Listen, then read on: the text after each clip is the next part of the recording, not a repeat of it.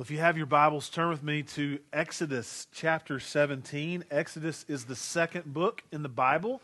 If you don't have a Bible, there should be one in the seats in front of you. And if you don't own a Bible, we would love for you to take that one home with you. We love giving away copies of God's Word, and so we'd love for you to take that with you today. Uh, before we get started, I just want you to look at the person next to you and smile and say, I'm glad you're here. and then look the other way and said, I'm glad you're here too. All right? This is a place of community, and uh, we always want you to feel like you're welcome here. And so uh, I'm glad that you're here and, and uh, glad that I get to share with you this morning. In Exodus chapter 17, we're going to look at a story that, that continues the conversation of this sermon series marked, where we are looking at places where God has called us to look at the spiritual markers in our life, the places where God put his, his, his hand down in our lives and he did amazing and incredible things, and how he encourages us to not only live today for him, but to live tomorrow. And one of the things that we want to do as a church is to make our mark on this city and to make a mark on a generation. And so we believe that God has called us not to only celebrate the victories of the past, but to use those victories so that others might be encouraged generation after generation after we're long gone, that people will be serving and loving Jesus because of the marks that God has made on our, on our lives and on our church. And so we're going to look at this story in Exodus chapter 17, which is a great place where God essentially came in and did a an amazing, incredible work, and then he told them how they should remember it. So I want to kind of walk through this passage this morning. So if you have your Bibles, look with me in Exodus chapter 17, and we'll begin reading in verse 8. It says, Then Amalek came and fought with Israel at Rephidim.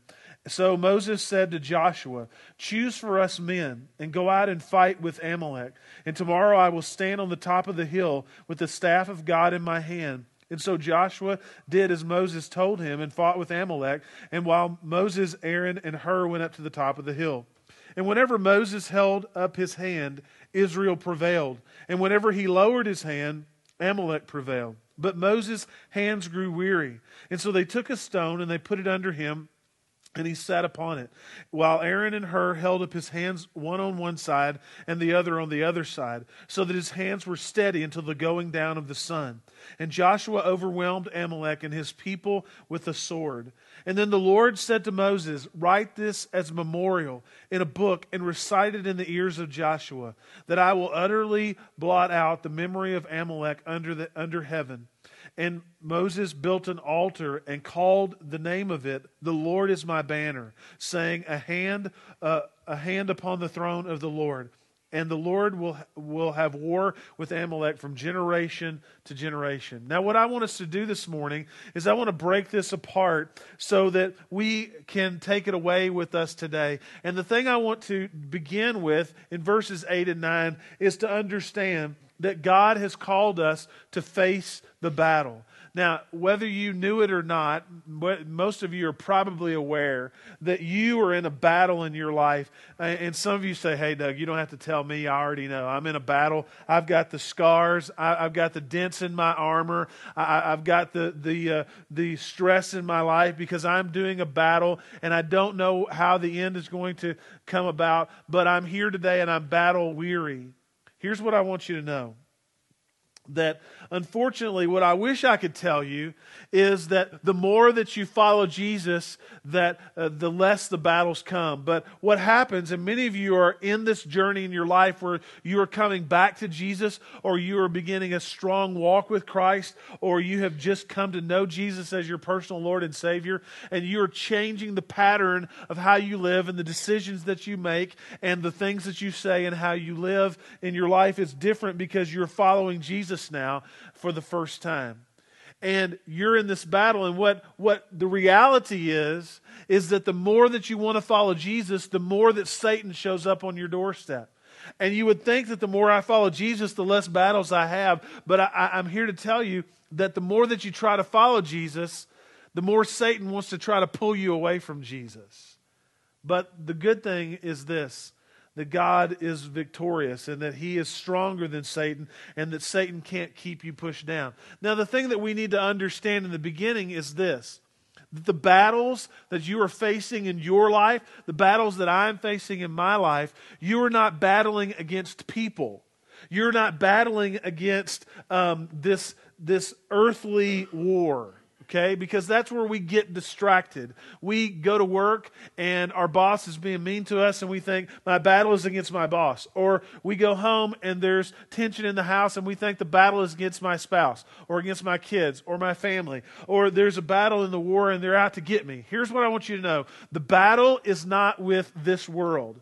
The battle is a supernatural battle. How do I know that?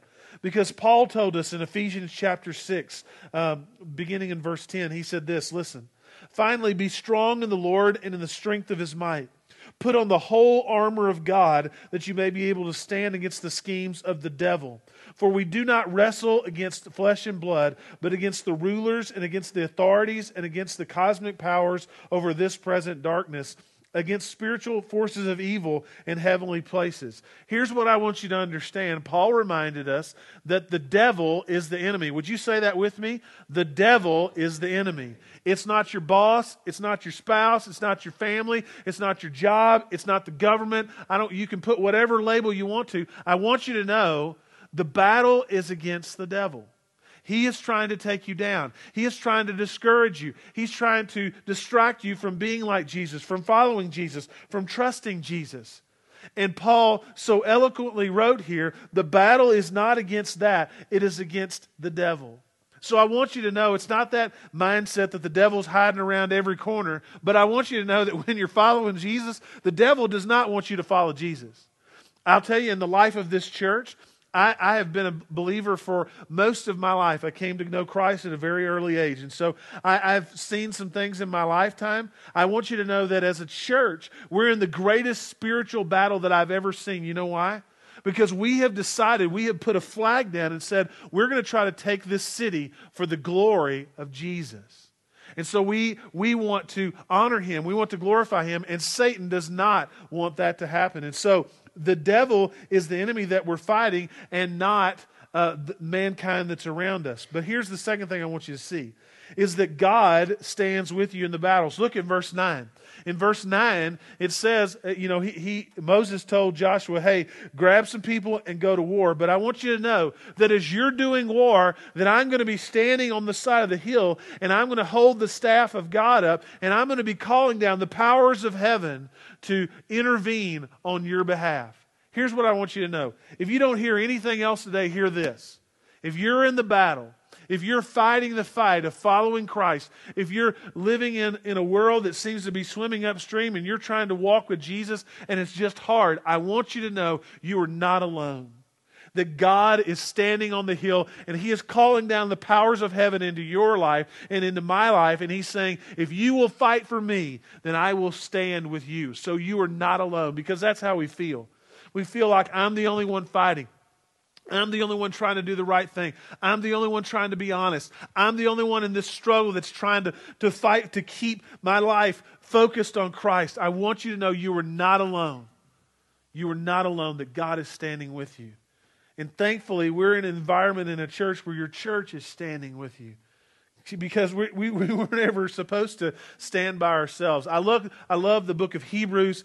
If you're taking notes, you need, to re, you need to go back and read Hebrews chapter 11. It's a great passage where the writer of Hebrews just gives a, a history of people, men and women, who had been faithful over time in tough times, in tough situations, where they stood and they were faithful for God, and God proved himself faithful for them and glorified himself through them. And so Hebrews chapter 11 just is this journey, this, this, this list of people who were faithful. But the best thing is chapter 12, because after chapter 11, where he defines faith and he tells, the, the writer tells uh, who was faithful, then in chapter 12, he says this that we are surrounded by a great cloud of witnesses, and therefore we can run the race with endurance. Here's what I want you to see is that you in your life and me in my life, if we're trying to run the race of following Jesus, that there are people who have come before us and they have set markers for us and said, listen,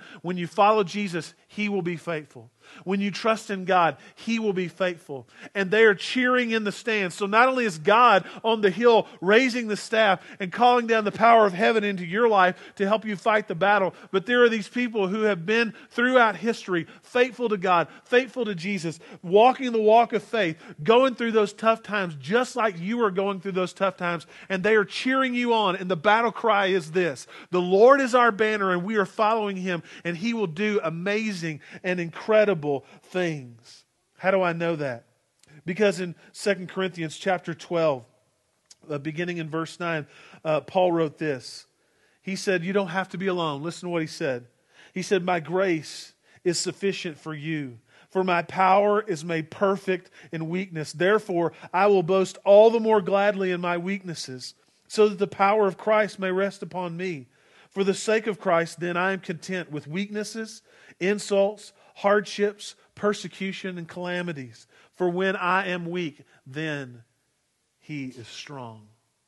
You see, what God says is this when you feel like you are at the bottom, when you feel like you have been beaten down, that's when Jesus' strength can be at its best. When we realize it is not us, but it's all about him. God's going to tell Moses how to, how to lead his people to remember this day. But what I want you to know is what God wants us to remember is that it's not about what we can accomplish, but, what, but about what he can accomplish. Did you catch that? It's not about what we can do. It's not about our strength. It's not about our ability to fight. It's about God's ability to come in and do a miracle in our lives. And what God wants us to remember, what He wants us to mark in our lives, those places along your journey where God did amazing things, He doesn't want you to remember, hey, I was faithful. Me, me, me, me, me. He doesn't want to say, hey, I was, I was smart. He wants us to remember that God was amazing, that He was miraculous, that He did what He did not have to do. And God not only uses that to help us remember, but He uses people around us. If you will look in this passage, Moses was not alone. Look at verse 11.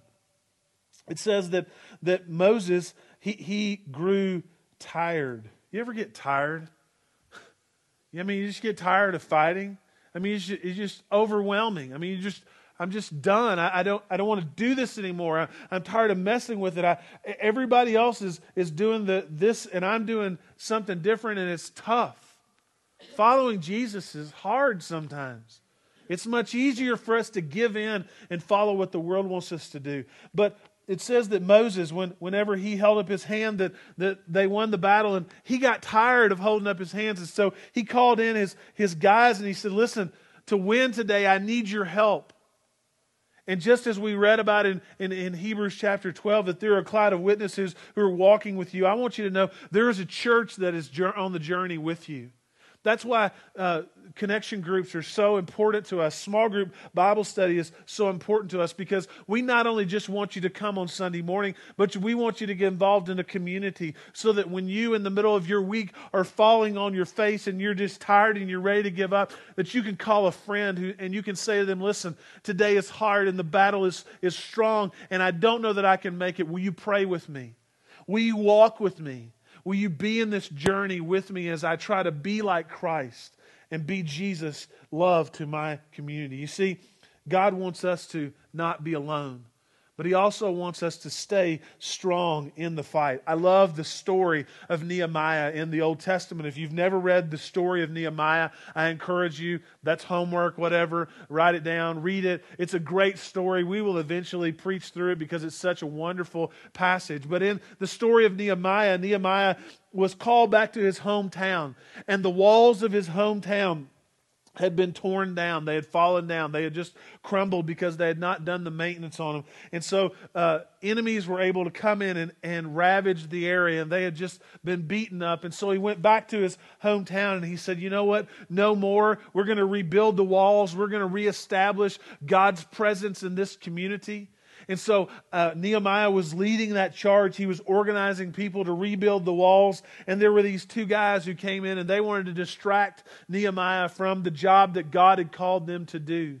And so he, he, he was working on the wall, and these two guys came, and actually they wanted to kill him. They wanted to take him away, his, his attention away. And so uh, he's on the wall, and they say, Come down and have a conversation with us. And you got to love what Nehemiah says. He, he says, Listen, I, can, I am doing a great work and I cannot come down. Would you say that with me? I am doing a great work and I cannot come down. Let's say it again. I am doing a great work and I cannot come down. And so he realized that his priority of following God was more important than those that wanted to have a conversation with him, that wanted to distract him from God's purposes. Here's what I want you to know. In your life, God has a purpose for you to be a better man, to be a better woman, to be a better follower of Christ, to be a better father, to be a better husband, to be a better uh, wife, to be a better mother. God has called you to a greater and a higher purpose. And the world wants to distract you. They say, hey, why don't you just come down and let's have a conversation about this? And what you need to say and what I need to say is what Nehemiah said Listen, I am doing a great work and I cannot come down. Because what the world wants to do is to say, listen, if you'll just work a little bit more, if you'll make a little bit more money, then you'll solve the problems in your life. If you'll just put more emphasis on this, if you'll just do a little bit more of that. And what I want you to know is this that nothing the world has as a priority is greater than what God has a priority for your life. And you are doing a great work and you cannot come down. I had a guy tell me a great quote this, this week. He said this don't stop the bus for barking dogs. Okay? Have you ever had a chihuahua? You know what chihuahua does?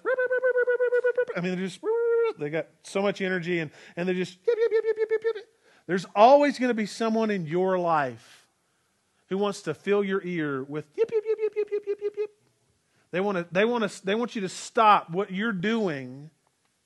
They want you to stop the purpose of your life so that they can fill your ear with this garbage. Here's what I want you to know you are doing a great work and you cannot come down. Do you hear me? God has called you to be a better person. God has called you to live and to serve Him, to love your family, to reach out into your, into your world with the love of Christ. You are doing a great work and you cannot come down.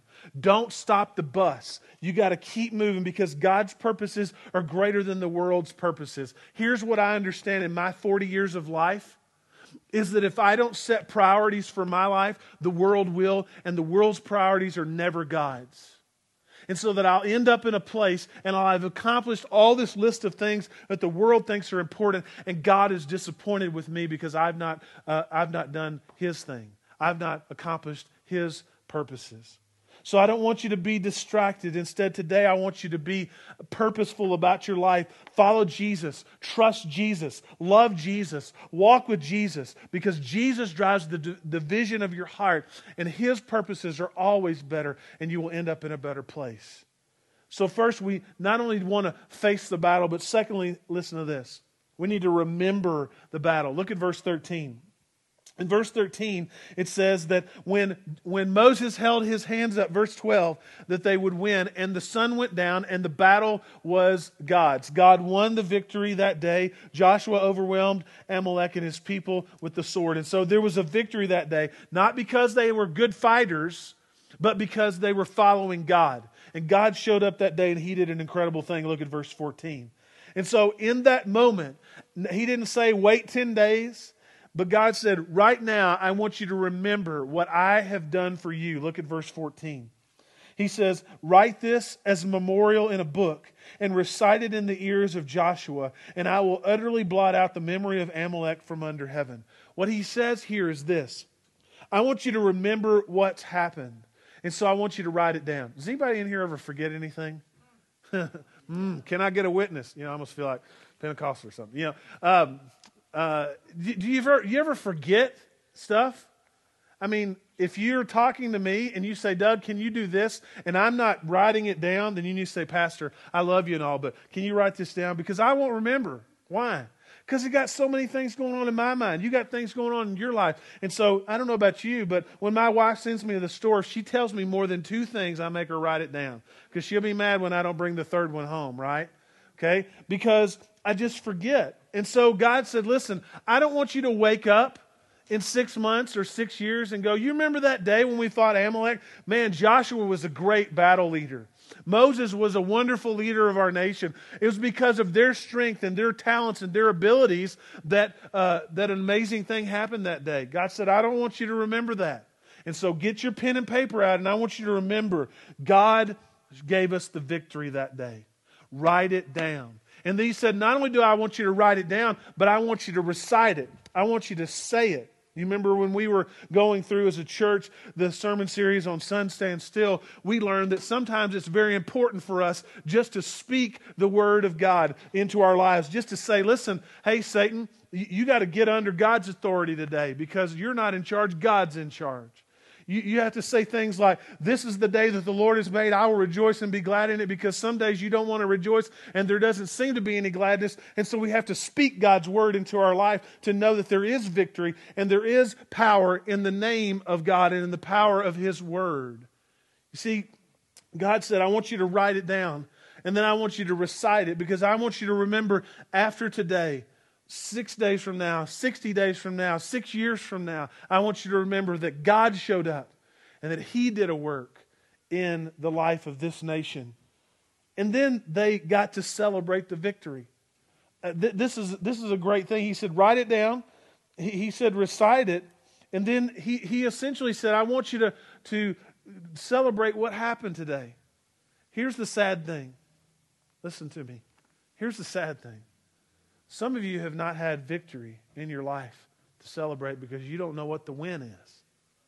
You don't know, you, you, you don't recognize you're so overwhelmed by all the problems in your life that good things come and go and you don't even recognize them. Here's the thing that you have to do. It's, it's really funny to me that, that oftentimes when people come and they say, Pastor, I, I need to talk to you. I got all these problems in my life. And they come to me and, and they, they want me like, like, like I have a drawer full of magic wands and I can just, in one instance, fix everything that's happened in their life. And, and I say, you know what? I love you, but it didn't take you a day to get here and it's going to take me more than a day to fix it. because you made a mess and God can fix your mess. But how do you fix the mess? Well, you fix it one day at a time. You work on today. And for some of you, you're so overwhelmed by your problems that you can't see any good. And I want you to know that God wants you today to get a victory. So, what does a victory look like? Well, maybe you're dealing with a problem or an issue in your life, and you need to say today that if, if I can just live today for Jesus, then that's a victory for me. If, if I can just be a better dad today, then that's a victory. If, if I can love my family today, then that's a victory. If, if I can make good decisions in my life today, then that's a victory. Because you're not going to fix every problem in your life today, but you can fix them over time, one victory at a time. God didn't say, hey, celebrate every victory that will ever happen. He said, celebrate today. So, for some of you, you need to define what the win is in your heart, and then you need to praise God that you have the ability to have that win, to have that victory that God has given you today, because God has blessed you. Look around you. Look in your house. Look in your family. Look in, look in your life. Look at the things that God has given you. The Bible says that every good and perfect gift that you have in your life comes from God. So if you have anything that's good in your life, then it comes from God. And so you ought to take that as a victory and a win and say, Thank you, Lord Jesus, you have blessed me. You know, if you don't have anything else, you got a church that loves you, okay? We care about you, and we want to walk with you in your journey of following Jesus. And then you give God the glory. And, and that's exactly what Moses did. He, he sat down, he, he wrote it down, he recited it, and then he said, You know what? Verse 15, look. He said, I'm going to build an altar and I'm going to call the name of it, The Lord is my banner, saying, A hand is on the throne of the Lord. He said, Listen, not only do I want to write it down, not only do I want to recite it, but I'm going to build an altar so that when somebody comes by this spot, 50 years from now, they're going to know that there is a God in heaven who gave a victory on this day, and we can celebrate what he did that day and know that that's the same God that will give us victory today. We're reading from the Old Testament, which was written several thousand years ago, but I want you to know the God of Exodus is the God of today. And the victory that he wants to bring into your life is the same victory that he brought to Moses and Joshua. And he wants to change the pattern so that you will, and this is my third point, have the courage to fight another day. God gives us victory so that we'll have courage to fight another day. Verses 15 and 16, Moses said, I'm going to build an altar because I want to remember. I want to take my grandkids back here. I want to take my friends back here. And I want to say, you know what? On this spot, on this day, God stepped out of heaven and He did an amazing thing in my life. Parents, you want to change your kid's life? You don't change your kid's life by giving them everything that they want. You don't change your kid's life by, uh, by spoiling them. You don't change your kids' life even by making them moral, by making them polite, by making them follow the rules. You change your kids' life by giving them Jesus and teaching them what it means to be changed by the power of God. Do you hear me? You see, sometimes we think if we bless them enough, they'll be good people. I'm going to tell you this there's going to be a lot of good people in hell who don't know Jesus. And that saddens my heart. But without Christ, they don't have the hope of heaven. You see, Moses said, I want to remember what God did for me on this day so I can tell. See, this is not the only place that God said, I want you to remember. He, he, he told us, he told them in the very beginning. In fact, I want to read a passage to you from Deuteronomy chapter 6. It's the law. It says this Hear, O Israel, the Lord our God the Lord is one. You, you shall love the Lord your God with all your heart and with all your soul and with all your might. And these words I've commanded you today, they shall be on your heart. You shall teach them diligently to your children. You shall talk of them when you sit down in your house and when you walk by the way and when you uh, lie down and when you rise. You shall bind them as a sign on your hand, and they shall be as frontlets between your eyes. You shall write them on the doorpost of your house and on your gates. You know what he says there? That we need to remember. You want to teach something to the next generation? Teach them to love the Lord your God with all your heart, with all your mind, with all your soul. You want to change the world? It's not going to be by the political system. It's not going to be by a social change in our world. We're not going to change our city by electing someone else as mayor. We're going to change our city by teaching them to love the Lord your God with all your heart, with all your mind, and with all your soul. We're going to change the next generation by teaching them to love the Lord your God with all your, all your might, with all your mind, with all your soul. You see, that's the change that needs to happen in our hearts, is that we understand that it's not a fix that the world has. The only hope that the world has is Jesus. And so we need to have the courage to remember and to tell our children and to tell our the generations around us. So if you're a parent, if you're a grandparent, if you're an uncle, if you're an aunt, if you're a friend, you need to tell them to follow God, to follow Jesus. Because when we remember what God has done for us, then our faith grows.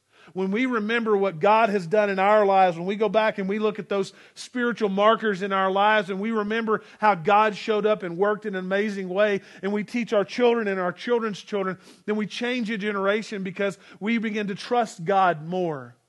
What's happened in our church What's happened in our nation is that we no longer have faith and trust in an almighty God. We're trusting in a system that is worldly. And I want you to know what we need to go back to is loving the Lord your God with all your heart, with all your mind, with all your soul. And that, if, if, when we do that as a nation, it won't matter who's sitting in the president's seat because our nation will be changed by the power of God, not the power of a, of a, a political system. You see, the battle cry of our universe tells us that we must follow Jesus. I love what Moses said here. He built an altar and then he said, Listen, the Lord is my banner. The Lord is my theme. The Lord is my bumper sticker on my car, the message on my t shirt, the words from my mouth. He said in Deuteronomy, Write God's word on your arms, on your hands, and put them in front of your face, put them on the doorpost of your house. Why? Because the world needs to know that Jesus is the hope of glory not something in this world. What we need today is to face the battle. What we need today is to remember where God has brought us from. What we need today is to focus our minds and our hearts on Jesus and Jesus alone. You see, for some of you who came in here this morning, when I talk about a battle, man, you've been in a battle. You, you left your weapons at the door but your heart is hurting and you're tired and you're weary and you don't know what the next step is going to be, here's what I want you to know you are not alone. God is with you. He is work, walking with you through that valley. He is with you in the battle. He is standing on the side of the hill and he is holding up the staff of God and he is calling down the resources of heaven into your world. He is bringing you strength. He is standing with you. And not only that, but as we read in Hebrews chapter 12, there is a cloud of witnesses that are surrounding the battlefield and they are cheering you on and they are saying, Don't lose heart. Don't give up. It is worth the fight. It is worth the battle because God is faithful and he will stand stand with you, and there will be victory. And when victory comes, then God will get the glory. Listen here, church. When we begin to live that way, when we begin to be inspired in our heart and encouraged to know that God is with us in the battle, then our lives will change and people will see something in us that is different, in that Jesus is living out through our lives. We need to be that kind of church. You need to be that kind of people. We need to be people who follow God who trust God, who are faithful to God in the midst of the battle. Now, for some of you, that's a tough thing because you don't know Jesus as your personal Lord and Savior. Here's what I want you to understand that it's not, it's not what we can figure out on our own, but it is just as the Scripture says that we need to learn to trust the Lord with all of our heart, to lean not on our own understanding but in all our ways acknowledge him and he will make our paths straight. Here's what you need to hear. If you don't know Jesus, you begin with step one trust in the Lord with all of your heart. If you've never asked Jesus into your heart to be your personal Lord and Savior, what I want you to hear and understand today is this. The whole reason why we're here, the whole reason why we started this church, the whole reason why I'm preaching you today is so that you can hear that Jesus loves you and He wants you to have a personal relationship with Him. If you've never asked Jesus into your heart, in just a moment, I'm going to lead us in a prayer. And in that prayer, you are going to be able to have the opportunity to ask Christ into your heart to be your personal Lord and Savior. And I promise that if you do that and you give your heart to Jesus, that there will be a change that happens in you, that God will transform your life, He'll forgive your sin, and He'll set you on a new journey. If you've never asked Jesus into your heart, I want to encourage you today to, to ask God, is that what you want from me? Are you calling me to yourself? In fact, right now, just with every head bowed and every eye closed across this room, if you've never asked Jesus into your heart, I just want to lead you in a prayer. If you need to give your heart to Him, I, I can't force you. I don't want to force you. I want it to be your decision. But if you've never asked Jesus into your heart, I want to lead you in a prayer that you can just recite after me. You can say it silently in your heart today. If, if you need to do that right now, just say these words Lord Jesus, thank you for loving me. Thank you for never giving up on me.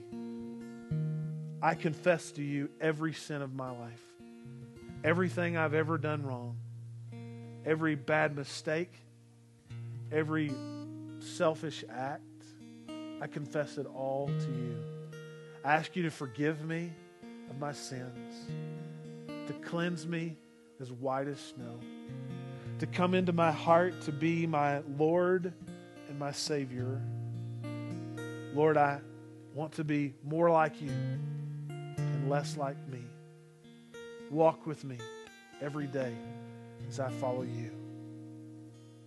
I believe that you died on the cross for my sins, that you were buried in a tomb, and that you came to life, and you're alive today. Teach me to follow you. Now, when you pray a prayer like that and you mean it in your heart, it's not the magic words that you say. It is the heart that you give to Jesus and you say, I no longer fight running away from you, Jesus, but today I turn to you and I give my heart to you. When you pray that prayer and you believe it, then Scripture says that Jesus will save you. He will forgive you. He will cleanse you. He gives you the promise of heaven and it says in Scripture that when one comes to know Christ, that the heavens rejoice. So if you gave your heart to Jesus today, there's a party in heaven because you have surrendered to Him. We want to walk with you in that journey. If you ask Christ into your heart, on your seat there's a card in a place on that card for you to check. I'd like more information about becoming a Christian. Because as, as a church, Connection Church, we want to walk with you following Christ.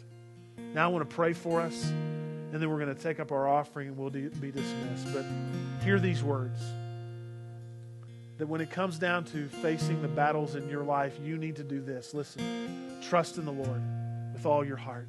Lean not on your own understanding, but in all your ways acknowledge Him, and He will make your path straight. Lord Jesus, we come to you as people in need of a Savior. And God, I pray that the power of God would be in this place. And Lord, I pray for those who may have accepted Christ as their personal Lord and Savior today. God, would you just energize them with the passion that comes from life change? God, would you draw them to yourself?